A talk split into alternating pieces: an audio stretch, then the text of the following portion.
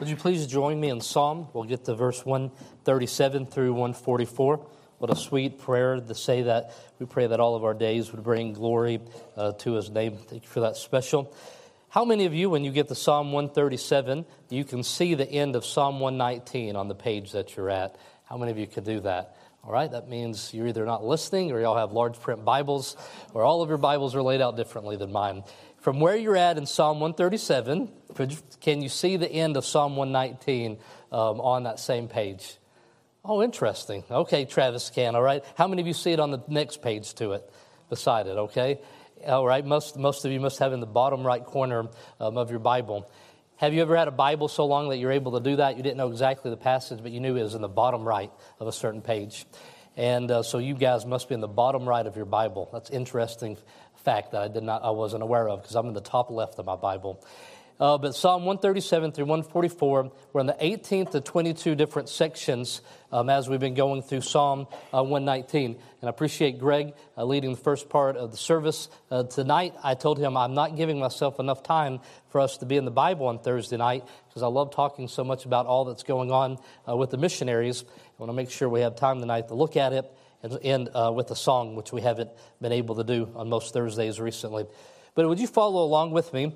And um, I'm trying to get you to play along here, all right? Uh, Miss Judy and the other rooms in the WANA classes, they're learning the Bible, and I have the responsibility of leading this group in here, making sure you stay engaged in the Bible.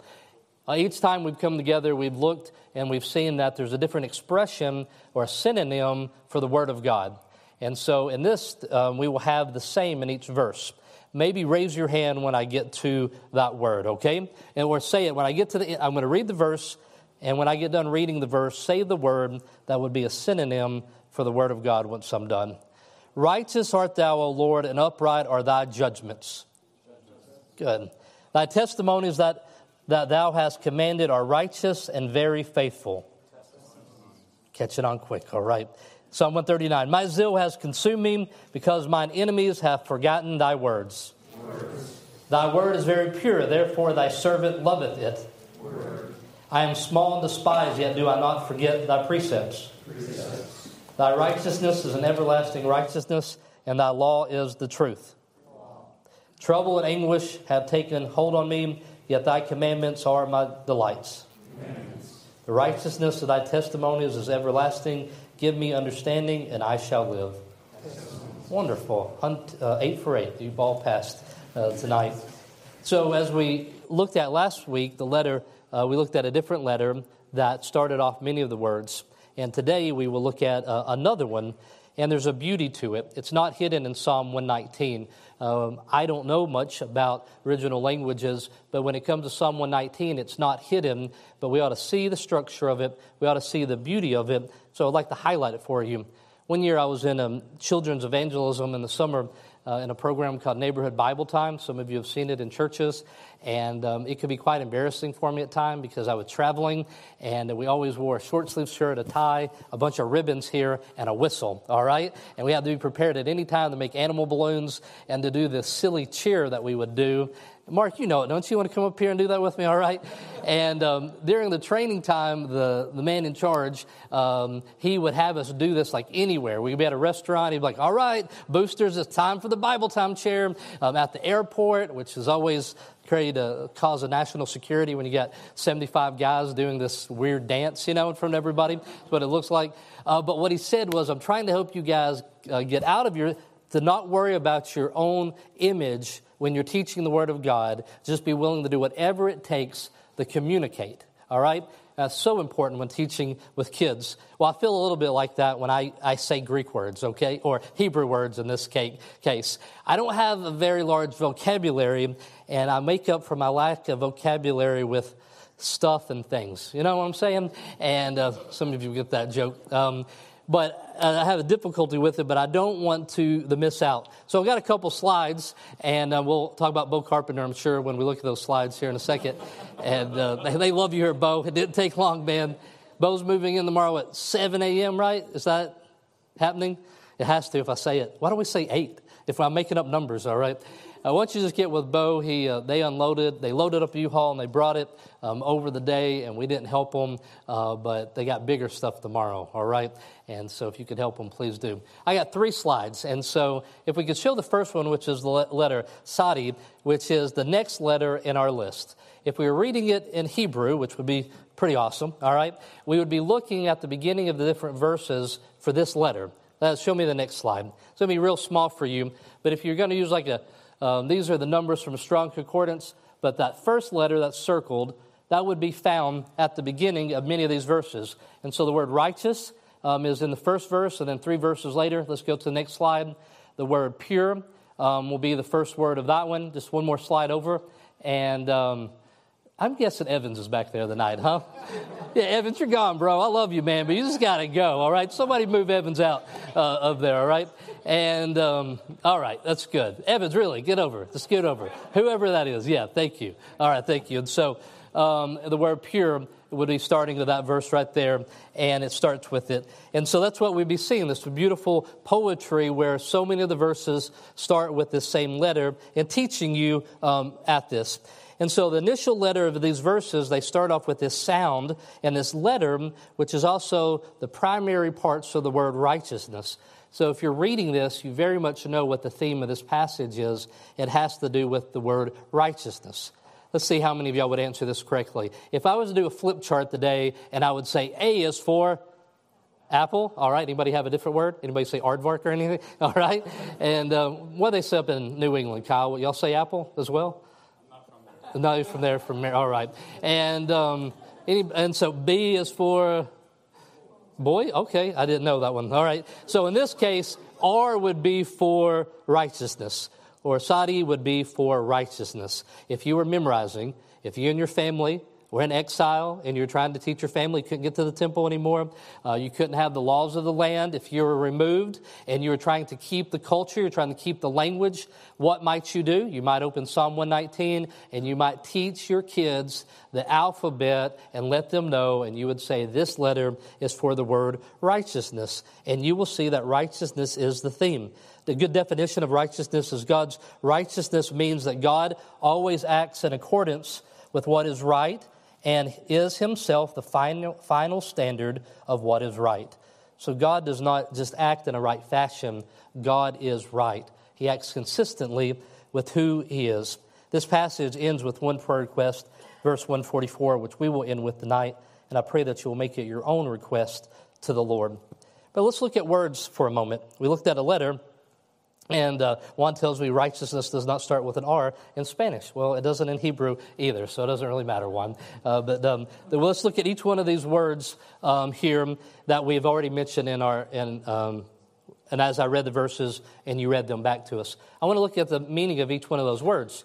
Because if you say you want to better understand the Bible, like if I want to understand this 137, there'd be a few ways to do it. I could read from the beginning of my Bible to the end as many times as I'm able to do in my life. Every time you go from left to right, when you get to a certain passage, you're going to have better understanding of it, understanding the context of it. Another way is that you would have a better understanding of each word that you read. And the way to do that would be to follow your cross references on that word. David DuBois did that for us on a couple Thursday nights, where he just showed you the power of that middle column for you, or just the power of looking up where another word is used. So, this word, first word that you said, uh, was the word judgments. And that's found uh, throughout Psalm 119. It's found six other times. The same word, judgment, is used. This is the most easily uh, common understanding of what the law of God is. The day at the training center I was teaching, I asked um, Zechariah if he obeyed traffic signs, and he told me he did not, and I wasn't ready for that. And um, the Schooley um, family was there with us, and I feel like the Schooley family is visiting schools that were really missing out on a really good dad joke here. And I don't have it, but when I get older, I bet you I'm going to think of a good uh, dad joke for that. But Zachariah admitted with our guest in the room today uh, that he did not pay a lot of attention to it. Afterwards, he tried to justify it to me. I'm from a small town in North Carolina. It's just not worth it, all right? Nobody's ever going to be at that four way stop when I get there. I might as well keep going through it. Uh, but that's the most commonly understand understanding of the law as in regards um, to judgment. The law is assigned to warn of breaking the law is one of its functions. We're told that it is a it's a school teacher in Galatians to warn you and tell you where the parameters are and to not pass it. And that's how most people see things like speed limits.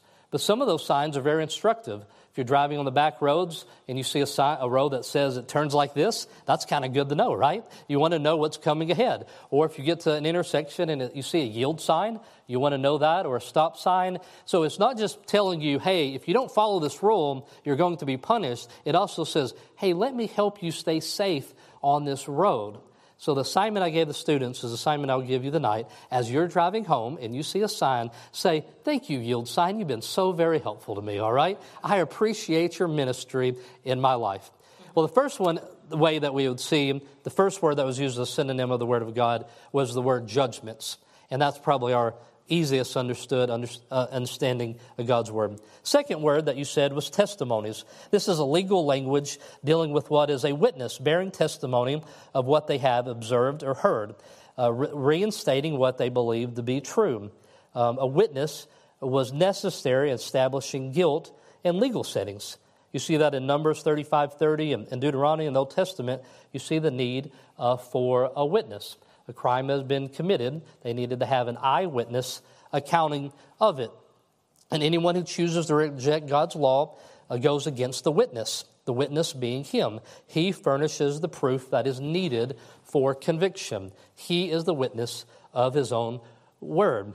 I've told you before, my wife is a part time criminal lawyer, all right? She's always following some criminal case, um, and she's watching it. And her favorite part, which has now become my favorite part because that's what happens when you're married, your wife gets into something like that and you make fun of her a while. Next thing you know, I'm like, who was on the witness stand today, dear? What did they say? Did we get them? And, um, and so the watching that witness part is an exciting part of a case. Well, God is the witness of what He has given us to do. He stands as the righteous character witness. He is the one who says right and wrong. And in thy words, this is specifically speaking about communication, the holy triune God communicating with us, giving primary attention to his speaking towards us. The word that is used twice, thy word. And then precepts. That is exercising oversight upon a subordinate. It's used in a plural sense almost every time. It's in Psalm 119, all but three occasions you're going to find it there. And it's exercising oversight of people. You're either going to reject it for the worse or you're going to accept it. Verse 142 is, it uses the word law or teaching here, Torah, sets out regulations. It gives instruction as a wise teacher would teach students. And then lastly, um, the word um, commandments. And here we have the word commandments in Jeremiah 32 11, we find that it is a, when they purchase a plot of land, it refers to the terms of the contract. Or it could be used, as I've already said in Proverbs 2 1, My son, if thou wilt receive my words and hide my commandments. They're instructions given to us. And these commandments, we find um, they rest upon God Himself. Leviticus 22 31, Therefore shall you keep my commandments and do them. I am the Lord. What is the reason? What is the motive? Is I am the Lord. What is it you tell your kids? Because I am dad. Why? Because I am dad. The reason that you have to do what I told you to do is resting fully upon our relationship together and my role of authority in your life. These commandments come from God, they're rooted in that. It's the very nature of God that he, he, he gives us what is best in protection. In Deuteronomy 11, 1 says, Therefore thou shalt love the Lord thy God and keep his charge and his statutes and his judgments and his commandments always, which is an expression of our love is to trust him, and in trusting him we would obey his words. He's trustworthy, his words are trustworthy. He's righteous, his words are righteous. De- Deuteronomy 8 6. Therefore thou shalt keep the commandments of the Lord thy God to walk in his ways and to fear him, and showing reverence to God we walk in the way in which He gives us. And God extends His mercy and love to them as we obey. Deuteronomy 5:10, and showing mercy unto the thousands of them that love me and keep my commandments. And we find all through the Old Testament what is the violation of breaking these commandments. It results in guilt and a need for atonement. And then verse 144 is the word testimonies. So that is very evidently the theme of each of our stanzas in Psalm 119. We've done this many times now where I've read a verse or you pointed it out. But have you also noticed that there's a second uh, minor theme that would be there as well? And it would have to do about affliction and persecution to the children of God. We saw it last week, saw it the week before. We've seen it about every week. Major theme, the Word of God, and, op- and also the opposition that we have in this world. The great, there's a great contrast. The more we love the world, the more we love the Word, the more we're hated by the world. Why would you be surprised? If they hate me, then they're also going to hate you. The more of you, me that you have, the more they have to hate about you. And so, look at, if you look down at your passage here, you're going to see in verse 141, I am small and despised. Verse 143, trouble and anguish. And then in 144, it ends with, I shall live. Unless you act and do something, I won't live. But if you do, then I shall live. So the psalmist here is he's talking about the zeal that he has for God's word, the characteristics and his great adherence, and he triumphs in hope. And if you're here tonight and you say, well, this doesn't seem descriptive of me, then I would tell you that you're at the right place and among other people who will be honest in our mission. When we read these verses, you first read it and you say, those are not my words, but I want them to be my words based on what I know about God. We want our lives to align with Him and His Word. And as we pray tonight, I pray that you'll, able, you'll be able to do that with all sincerity because God's Word here is sufficient to make us wise, to train us in righteousness, and to equip us or to furnish us for every good work. And how do I know that? Because it tells us that, right? 2 Timothy 3 15 and 17. And that from a child, which is happening in these rooms around us, thou hast known the Holy Scriptures. It's able to make thee wise in the salvation through faith, which is in Christ Jesus. And all Scripture is given by inspiration of God, and it's profitable for doctrine and for reproof and for correction. And then it says for instruction in righteousness, to know to do what is right, that the man of God may be perfect, thoroughly furnished unto all good works. So let me break this chapter down in, in two verse segments for you uh, with our time uh, remaining. So in Psalm 137 and 138, I'm going to give each one of these uh, the same letter because that's what's happening um, in the passage here, and I didn't want you to miss out on that, even though we only speak English. Some of y'all speak English. I'm speaking a variant of English as well, all right? And uh, so I'm going to use the word um, character of God, the character of God, which is his righteousness. Righteous art thou, O Lord, and upright are thy judgments. Thy testimonies that thou hast commanded are righteous and very faithful. So the first thing that's said is, Righteous art thou, O Lord. It's the character of God. It's an attribute of God that he is righteous. It's the Lord himself that we has been found to be righteous. And so in the book of Romans, we're told that we shouldn't be ashamed of the gospel of Christ is the power of God and the salvation to Jew first and also to the Greek. And then it says what? For therein is the righteousness of God revealed. That in the demonstration of the gospel, in the person of Jesus Christ, we see righteousness on displayed. First John, he is called the righteous. And so our God is the definition of righteousness. All the way back in Deuteronomy 32 4. He is the rock, his work is perfect, for all his ways are judgment. A God of truth and without iniquity, just and right is he. He is righteous. And so, no correct understanding of right can be understood outside of him. He is the definition of right, he is the definition of righteousness. Any form of right or righteousness outside of God, the Bible tells us, is simply filthy rags. It can take on the appearance, but it's not the same thing because any righteousness has to be a reflection of him. So outside of rightness, it does not rightness does not exist apart from God. And then we have in some verses here how his righteousness is exemplified. Being righteous means that his words will be right. The, thy testimonies that thou hast commanded, they are upright, they're absolute justice, upright are thy judgments. But the righteous testimonies are commanded, the requirements of men, they are commanded, are righteous, and in faithful insistence on his word. They are very faithful. Simply, your words are righteous because you are righteous. Your words are faithful because you are faithful. And our lives will never be right until we make the recognition of God's righteousness. Ever tried to help somebody get right? Ever tried to help anybody live in a righteous manner and they tried to do it outside of God and you knew that it was absolutely just a vain attempt?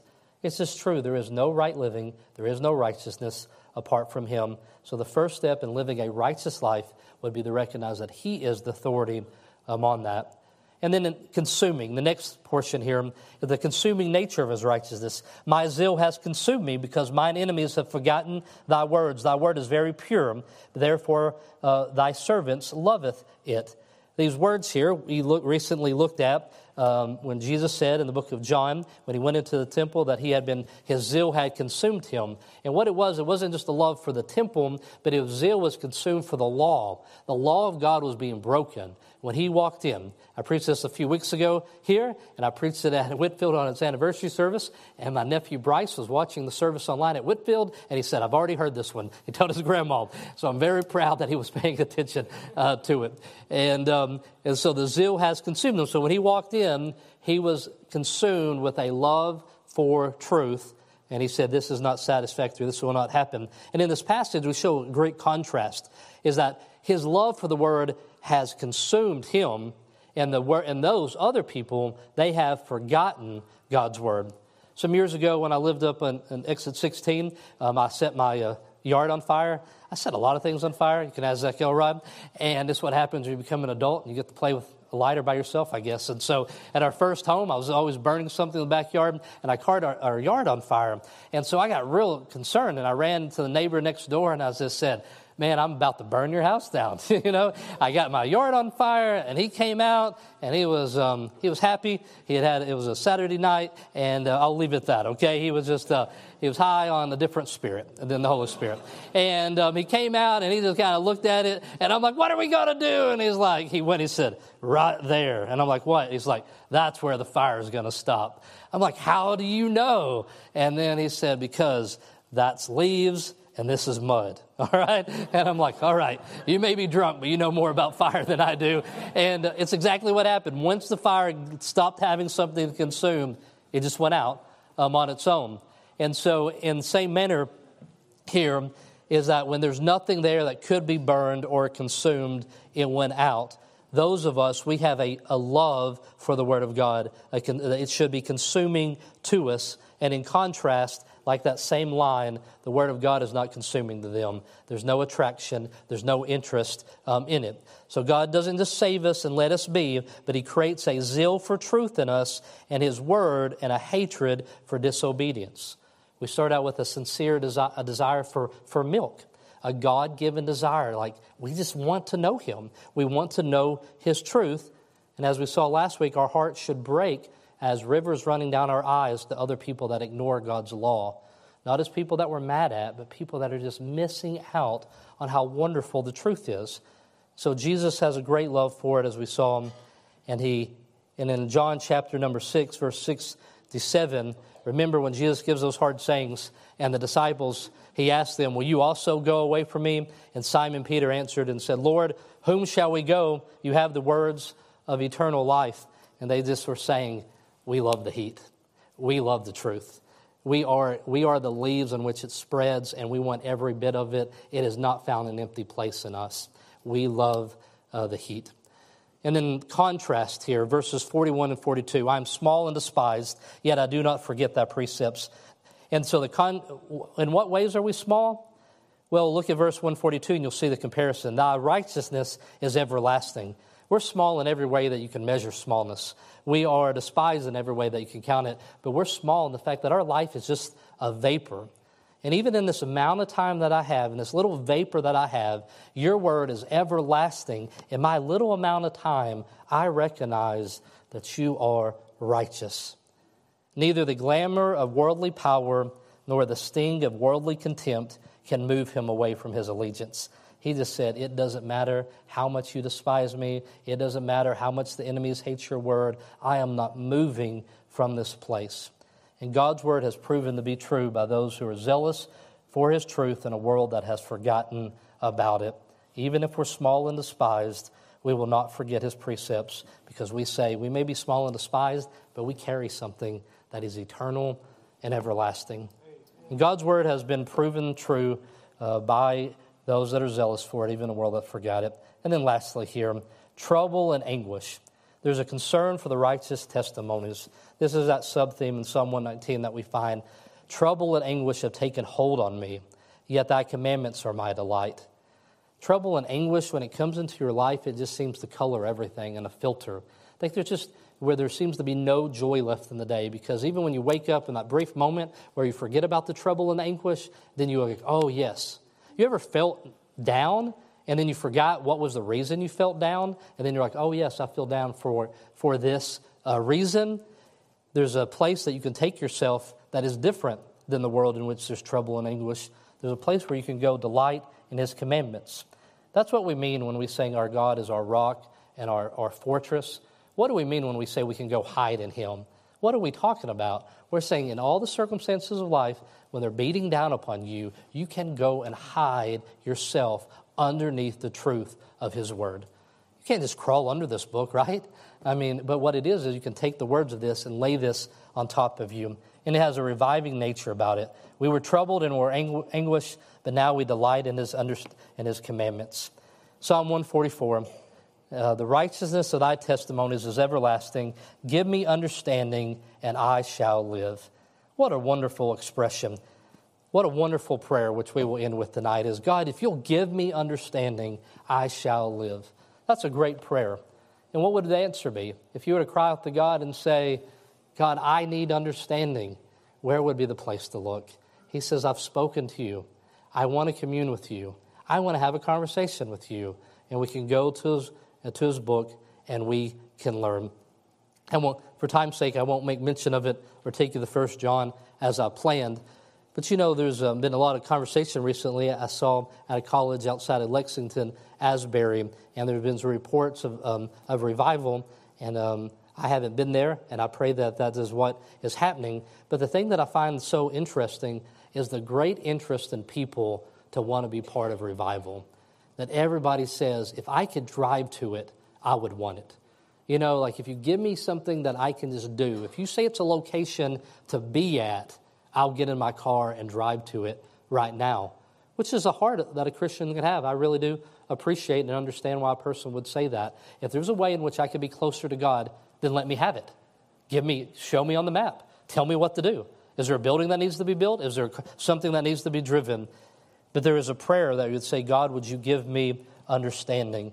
And in 1 John, we find the work of the Holy Spirit is something that produces a love for the Lord, a love for His Word, it exalts Jesus, all the things that you will find when you spend time in this Word. There's only one book in all printed volumes which offers everlasting hope. How foolish are we if we ever neglect it?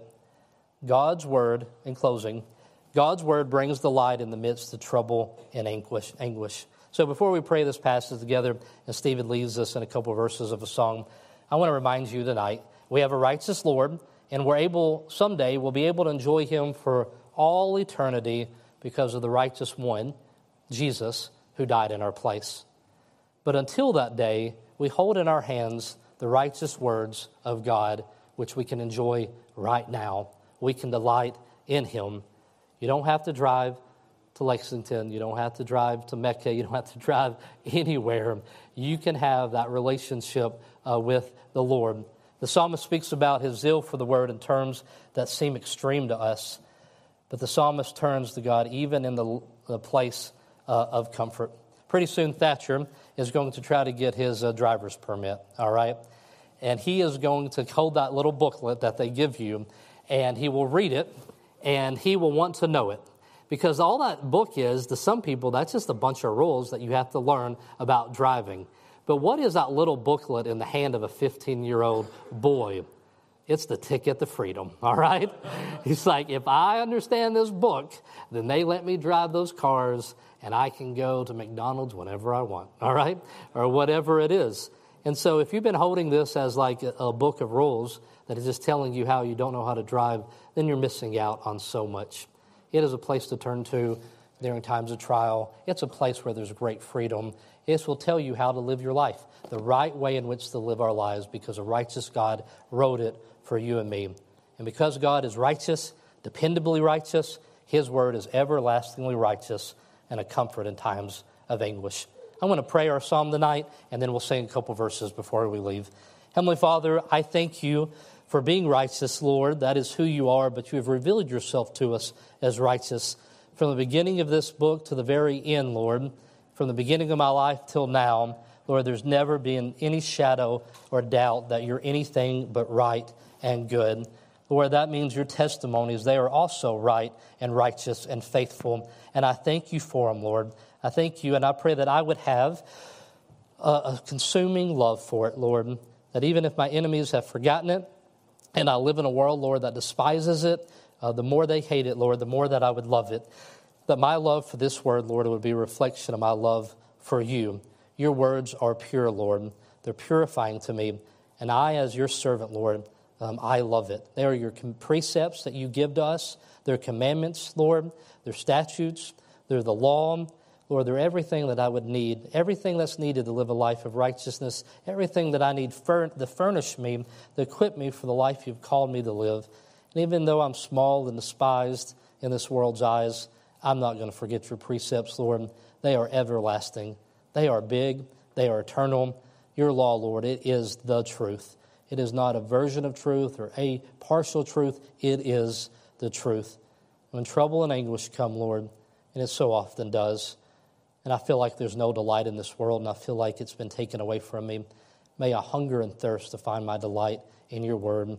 Your righteousness are testimonies of everlasting. And Lord, we pray that you would give us understanding from this. And if you give us understanding, Lord, we will live. And if you don't, Lord, we most certainly can't. So we thank you for the wonderful promises of your word. In Jesus' name I pray. Amen.